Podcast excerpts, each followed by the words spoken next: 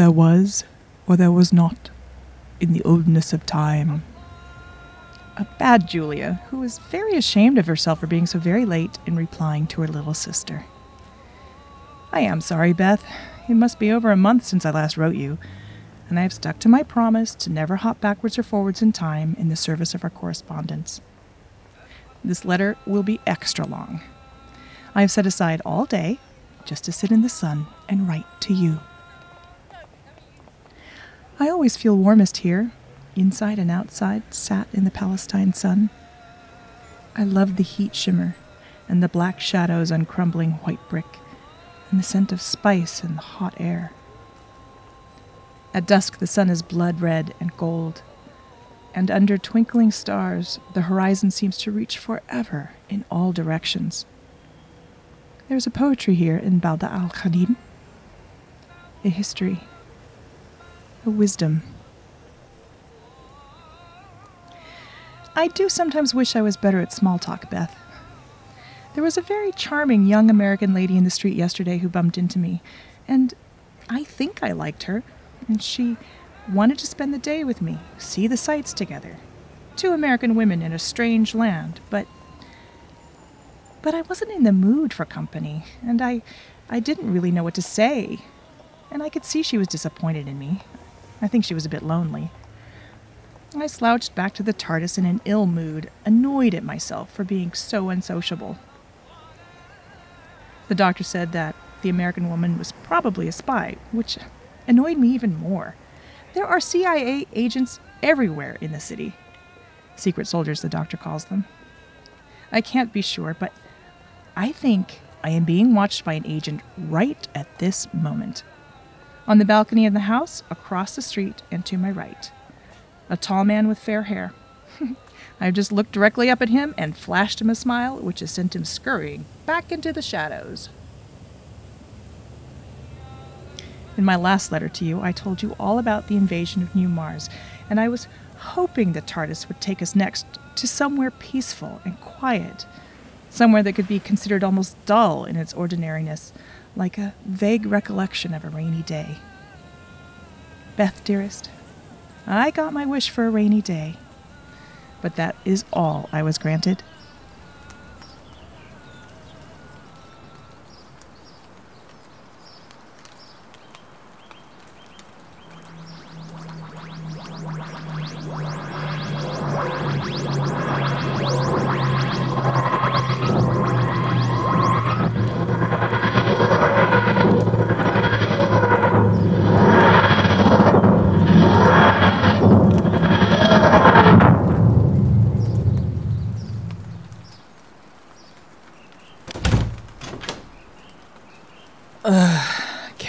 Again? Keep an open mind. Um, you know I try, but see? It's all very gray and chilly and and wet. Hmm. The sky is grey, yes. But look at it. That's a great wash of mournful grey across a first class sky. As imposing and oppressive a sky as you could hope for.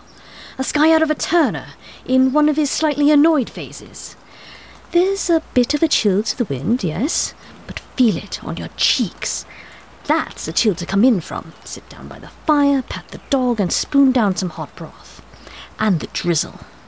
That's a classic drizzle. A wet Wednesday afternoon in England drizzle. Marks out of ten, I'm giving it seven, possibly even seven and a half. And that's just for the drizzle, because drizzle is fast becoming my new favourite word. Doctor, as always, I can't fault your enthusiasm. Glad to hear it, Jules. So, come on, let's go for a stroll. Or an amble. Is this some kind of dead winter world on the outskirts of the universe? No, it's England in summer. That's funny. But seriously, where are we? No, really, it's England in May. It's just a particularly bad year for the weather. I imagine quite a few cricket matches have been cancelled. Are we back in 1975? A bit earlier, I think. It's got that pleasant 1950s tang to the air, but it's difficult to tell from the middle of a muddy field. We need to find civilization. Hmm, doctor. Yes, I feel it too. What are you feeling? Just so that we're on the same page. I'm not sure what I'm feeling. Unease? Alert, as if something has changed? Well, the birds have stopped singing. Yes, that's it. How odd. There's no sounds of insects either, nor any other kind of life. I couldn't hear any insects before. I could. Uh, watch your step there. You don't want to trod on this poor fellow. Ugh. It looks freshly dead. Might have been caught in a poacher's trap. What do you think? Hmm. Well, it looks to me that it might have bled to death through its eyes. Poor little rabbit. What could have caused that? The same thing that's keeping all the birds and insects away. Something down there at the end of the path. How's your headache? How did you know I have a headache? Jules, It's not too bad. it'll get worse the closer we get to it. It? Whatever it is. I don't want you to suffer like poor bugs here. You could go back. I'll be okay. It's getting dark. We should hurry. Sabah al Khair. Sabah an Nur? Mind if I I'm not comfortable with you joining me. relax? I'm a regular. They do great coffee here. What are you drinking? Uh, tea? I'm going to have to ask you to leave. Well, that ain't too neighborly. That a thing with you? Giving people the instant brush off? You did it yesterday with the agent we got to bump into you on the street. She's still smarting from it. Tell you what's interesting. I just told you I'm a spy. You didn't even bat an eyelid. I'm starstruck? You do look like David Soul. I've been told that. I don't see how that can help in your profession. You'd be surprised. At the very least, it got you talking. What do you want? That's an expansive question. Right now, I'll settle for you telling me where the box is. The box? The box? The big blue box? The TARDIS? What's your name? Okay. How about we do this another way? You are Julia Shahid, born February 19th, 1943, Hebron, Palestine. Sister Beth, 13 years old, born New York City. Brother Tamir Shahid, born Palestine, February 19th, 1943, killed September 3rd, 1974. That's enough. Touchy. Bored. Okay. Skip to the headline. We got eyes on you 24 hours. Where you go, what you do, we got it. That means matter of time, we get the box. Then why are you bothering me? Because we're on a clock and you could make it easier all around. Save a lot of time, manpower, money, etc., and so on. Tell me where the box is. You made a friend for life. And let me tell you, having the agency owe you, that's something you want. So? So you should give up smoking. You'll live longer. So they tell me. Where's the box? I'm not telling you anything. And I'd like you to leave now. Please. I have a letter to write. Okay. We'll meet again soon. Count on it. Little Dorchester, three miles this way. Little red symbol. That indicates a railway station, surely. Yes. Little Dorchester, I think, is in Wessex. We're in the southwest. Oh, hold on, I might have a. Yes, Ordnance Survey map of the southwest coast. Now look, we're here. If we follow the railway along the coast, it reaches oh, Little Paisley by the sea. Sounds charming. Oh, so let's hurry to Little Dorchester railway station. Ah, I hope there's a shelter there. Some of them have shelters, yes. So, on the jolly side, we could take cover from the rain, fill in a crossword, and tuck into some salmon sandwiches. On the minus side, we don't have any salmon sandwiches, and whatever it is down there could kill us both. Your headache's getting worse, isn't it? It's just a headache. I'm not worried about your headache. Well, of course I'm worried about your headache, but I'm not too worried because I'm more worried about your amnesia. Amnesia. What are you talking about? But even more worrying is the thing that's been following us. Wait, you're losing me. Are you telling me that I'm suffering from some form of amnesia and that someone's been following us? Yes. Uh, no. Yes, you have amnesia. No, not someone. Someones generally make sounds and signs footsteps, muddy footprints, shadows, personal ads in newspapers. Whatever it is that's been following us makes no sound and leaves no trace. Ergo, it's not someone, but something. Then how do you know we're being followed? Because it's decided to show itself. Look closely above the signpost. I can't see anything. It's raining. Look again. Really look this time. Your eyes will find it, but your mind needs to decode what it's seeing. But don't worry, it's made it easier for you because it's come out of hiding and it wants to be seen. That's a lot of it. Is this a different it from the headache inducing it, or is it. Ah, yes. I first saw it, glimpsed it, on the TARDIS scanner. It was in the space time vortex, and that's impossible, more or less. Just a vague shape, no indication of mass or density, no energy signal. The TARDIS couldn't understand what it was detecting. Poor thing almost whimpered and then went into a sulk. It just took on the shape of the TARDIS. I wonder what it wants. Don't you remember anything from the first time you saw it?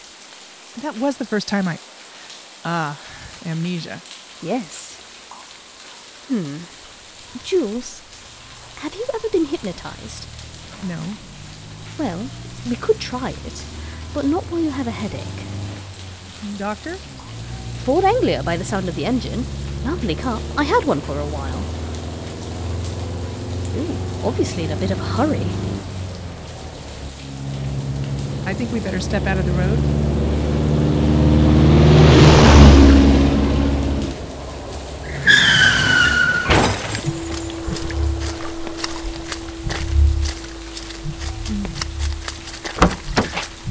No one in here. Hmm. well, I'm not sitting on an invisible driver. You'd be amazed at how often that happens. Uh, no key in the ignition, but working perfectly. Steering seems fine. Hmm, lovely upholstery. Doctor. Doctor, I. A message, do you think? Is it trying to communicate with us, I wonder? Took control of the car, push it towards us rather too forcibly. Doctor! Jules! I think I'm gonna be sick.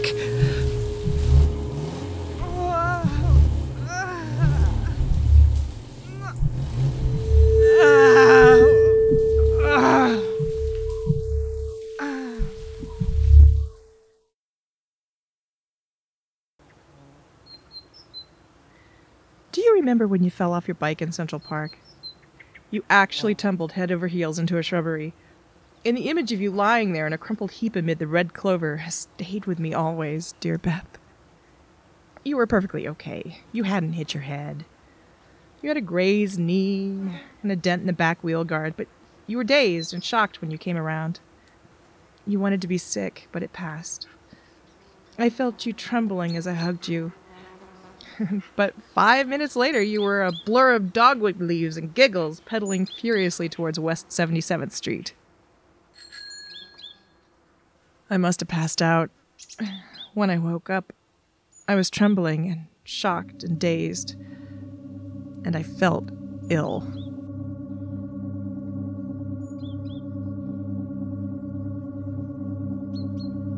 Hello, Jules. Hello. What happened? Can you sit up? Yes, I am fine. Besides a slight nausea. Jolly good. Have we moved? We don't seem to be where we were. The weather here is lovely, by the way. Thank you. Uh, you're safe now. But technically, we haven't actually moved, not in a geographical slash corporeal sense, at least. What do you mean? Are we somewhere in the TARDIS? What makes you think that? It feels like the TARDIS in here.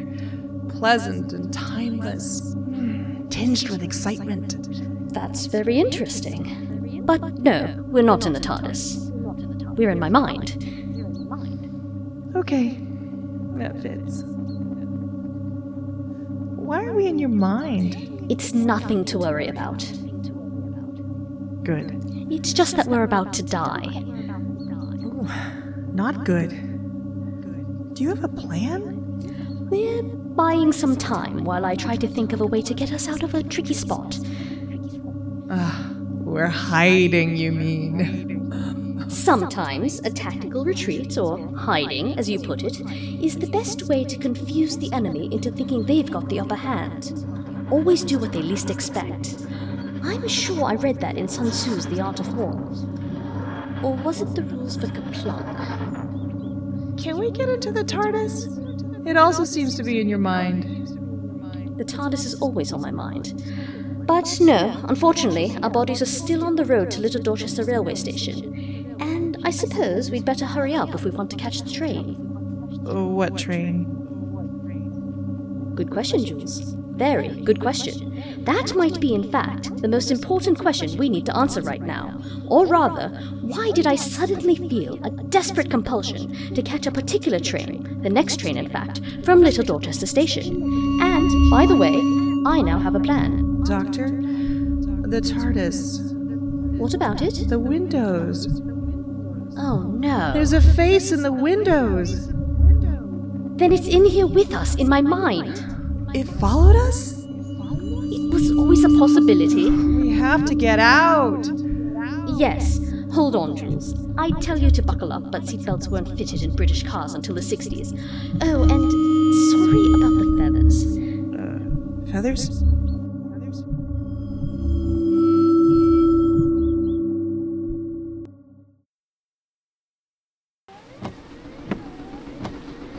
Doctor, you're hurt. Let me see. Engine ticking along nicely, but she only has a top speed of 40 miles per hour. Is it your foot? Doctor, it's twisted. Your ankle must be broken. I'll be okay. Yes, always had a bit of trouble with that ankle. One of the little foibles of this body. The good news is the station is only three miles away. The bad news is that the thing that wants to kill us should very soon be escaping the trap. And since it's travelled the whole of space and time to get here, I very much doubt we can outrace it in a Ford Anglia. You trapped it in your mind, didn't you? Just a little echoing cobwebby commoner of my mind, one of the empty spaces. We'll know when it's escaped. Stop the car. Now.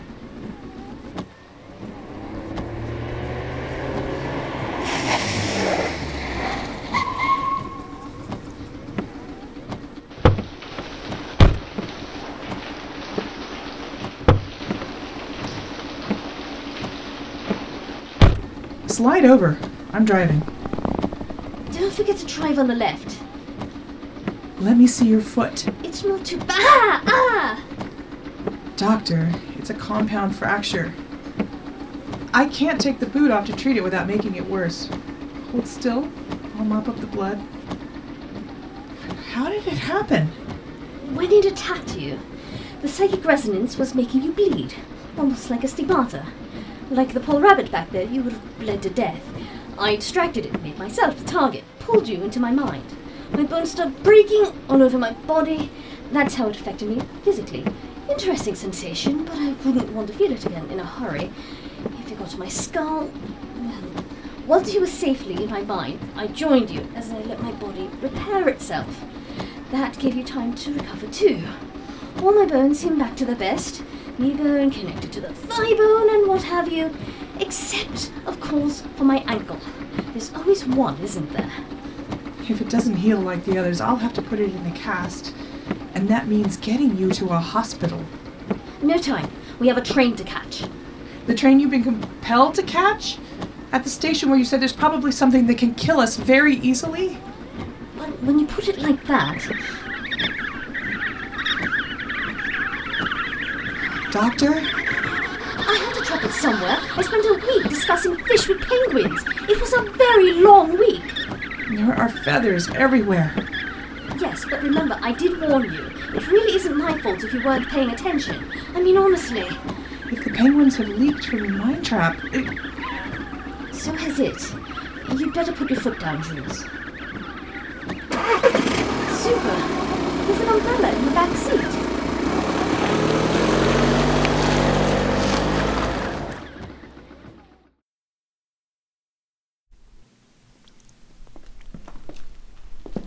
I love train stations. I'm thinking of getting one. It stopped raining at least. Kitty, I was looking forward to using my new umbrella. How is your ankle? Fine. How's your headache? Fine. I was lying. I'm in considerable pain, and I'm just putting on a brave face. Me too. I'll be alright. But it is getting worse. Well, there's nobody here. Completely deserted! We must be near the source. I thought the source was the it we just escaped from. There might be another it somewhere in the station. They might travel in pairs, like policemen, or. Or Uh, Hang on a jiffy. I need a closer look. Yes. Hmm. Well, that shouldn't be there. See for yourself. what am I looking at? The tunnel. Alright. What are those metal things? Yes, indeed. Those metal things look to me to be parts of a hyperspatial interface. That's not what I expected from Little Dorchester Railway Station, I must say. A hyperspatial interface? But it's old and rusting. Well, it does tend to rain a lot around here. It's possible it's been here for decades and neglect or overuse has worn it out, but more likely it's old equipment that's been recently installed. Is it alien? No, I don't think so. This technology is in common use on Earth in the late 22nd century. There will likely be interfaces staggered all along this track, probably at every station. And if they're in this sort of repair, no wonder there's been some nasty leakage. This is the source of my headache. It's likely, yes. The question is A. Who put a hyperspatial interface here? B. Why? C. Where does it go? D. What's it all got to do with it? And 5. Where is our train?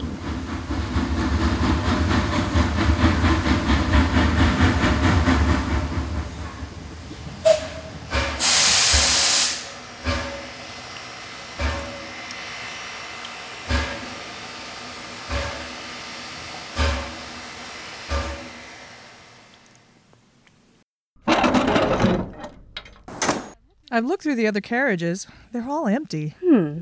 Interesting.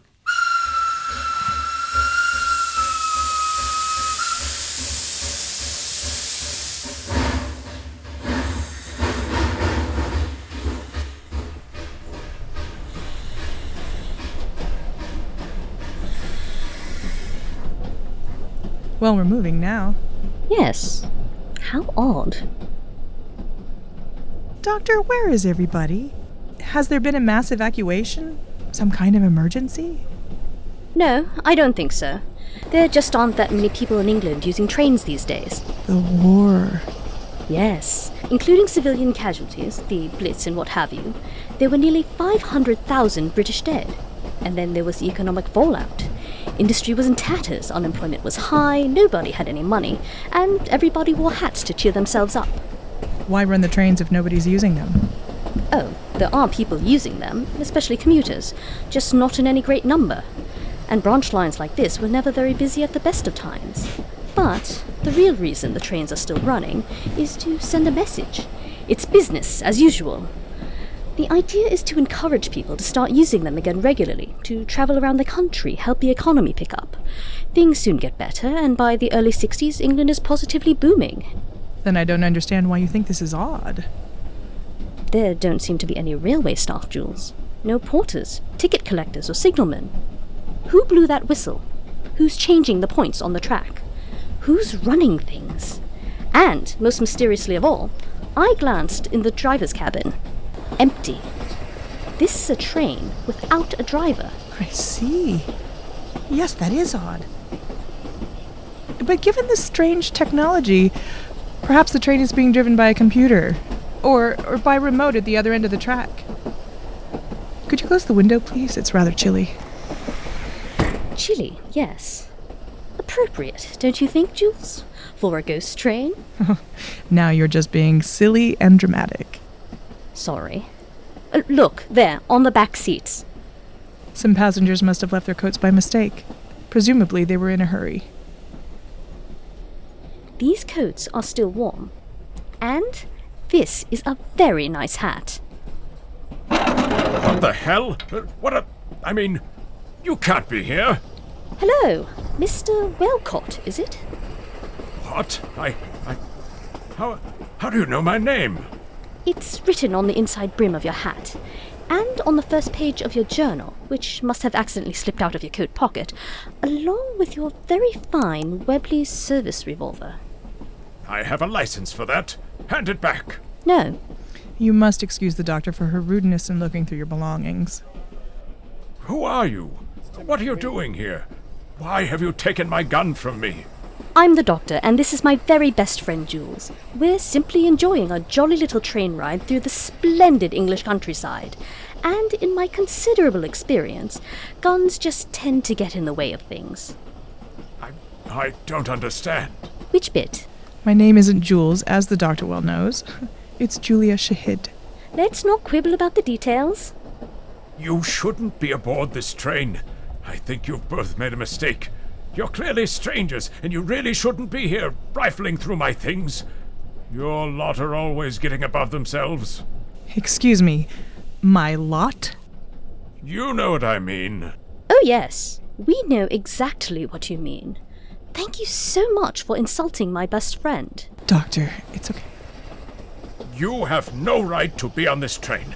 And besides, it's, it's just not safe for you. You must get off. Wilcott, what are you afraid of? Look, I. I must insist that you get off this train. That's very rude of you, Mr. Welcott. I don't think you have the right to insist anything of us. I. I mean. Look, you're being impudent, and I won't. I won't stand for it, do you hear? You seem to be under a great deal of stress. Sit down, please. I'm a medical professional. I can help you. You must listen. You must get off, do you hear? Are you stupid? You've got to do as I say. Calm yourself, Wilcott. Why aren't you listening? Who are you people? I asked you to sit down. Now. Please. Do as she says, Wilcott. It makes life easier for everyone. Very well. Thank you. Look, I'm sorry. This is difficult for me. You don't understand what's happening here. Whatever is happening going into a panic won't help. I want you to try to relax a little. Fine. If it helps get you people off this train, I'll try to relax. See? Thank you. Relax your shoulders, Mr. Welcott, and focus on your breathing. That's good. Do you feel a bit better now, Mr. Welcott? Yes, if you insist. Now, I think the doctor's going to ask you something, and I don't want you to be alarmed. Doctor? Wilcott, how long have you been seeing ghosts?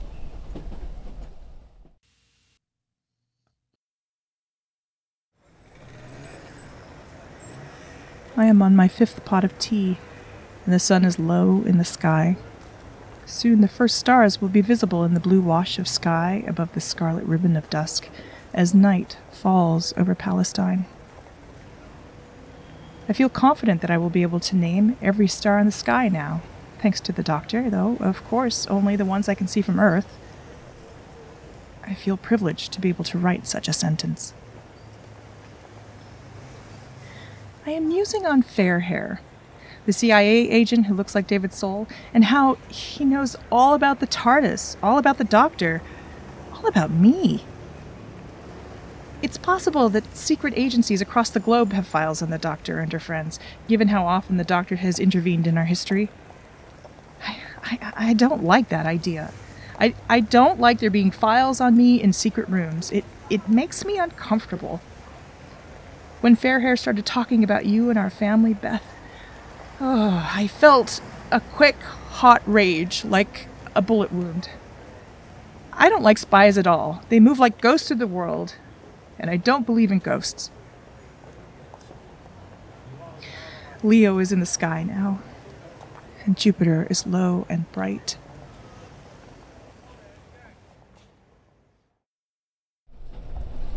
Of course, they're not really ghosts. There aren't any real ghosts. You don't know what you're talking about. I've seen them. Do you hear me? I've seen them. You've seen ghosts. On this train. You'll see. Oh, you'll see. Yes, I flicked through your journal. You've been jumping on and off trains along this route for the past three weeks. Every train on every branch line calling at every station along the southwest coast. This particular service is the only train that has these ghosts. I hope you noticed the air quotations there, Jules. Yes, this train. They're on this train every day at 1640 hours. That's seconds from now. Absolutely ages. We could play cards to pass the time. You sound excited, Mr. Walcott. Well, of course he's excited, Jules. He's on a 1950s ghost train that's been augmented with clapped out 22nd century hyperspace technology, headed to Little Beasley by the sea. Who wouldn't feel a quickening of the pulse? Doctor. Right. It's time. It's 1640 hours. They're coming. It's time. Punctual ghosts. The temperature seems to have dropped. I can see my breath. They're here. Oh my. You see? You see them? Oh, yes. Hello there. Hello? They can't hear you. What are they? I'm not sure. They're ghosts. Soldiers from the war. Do you see? British soldiers. An infantry brigade garrisoned on the coast. My hand passed right through one. They're not corporeal. Welcott, do you recognize them? Are these the same ones you always see? No, Doctor. They're always different men. But it's always soldiers you see, Mr. Walcott. Yes, from the war, you see. The ones who didn't make it. Like, Like your son? yes, my son Joe. Corporal Joseph Welcott, 5th Infantry C Division. He might be here. Finally, he might be here. I have to check the other carriages. I have to find my son. We don't have much time, you see. What do you mean? The driver stops the train soon. But there isn't a driver, Mr. Walcott. I was speaking to him a few minutes ago. Now I must check the other carriages. My son will be here. No, wait! Let him go, Jules. You look worried, Doctor. Come on. Where are we going? Mr. Walcott went the other way. We're not following Welcott. He's harmless, mostly. But he said he'd just been speaking to the driver. To the driver. Right. During the war, the trains were used as troop carriers. Mr. Walcott's been looking for the ghost of his dead son aboard this train, which was used over a decade ago to transport British troops who were ready for combat. Obviously, they're not ghosts. Obviously, there's been some time slippage, obviously connected to the hyperstitial technology. We might be about to time jump, by the way, so prepare yourself, Jules. Less obvious is the nature of the it that's been attacking us, what it wants, where it is. Even less obvious is why Welcott carries a gun. You can't shoot ghosts. And least obvious of all is how he was just talking to a driver who doesn't exist. You did call it a ghost train.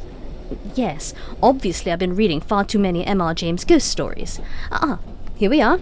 Driver's cabin. Hello, driver. Do you mind if I have a quick word?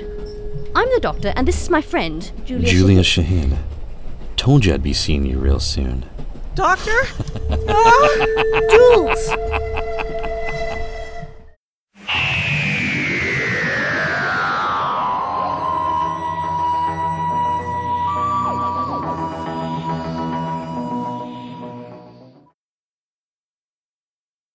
Doctor Who Widen Your Gaze, Chapter 1 The Ghost Train, was written by Vince Stadon and featured Kay Wu as the Doctor, Valina Cutler as Julia Shahid, and Joe J. Thomas as Welcott, with Justin Fife as Fairhair.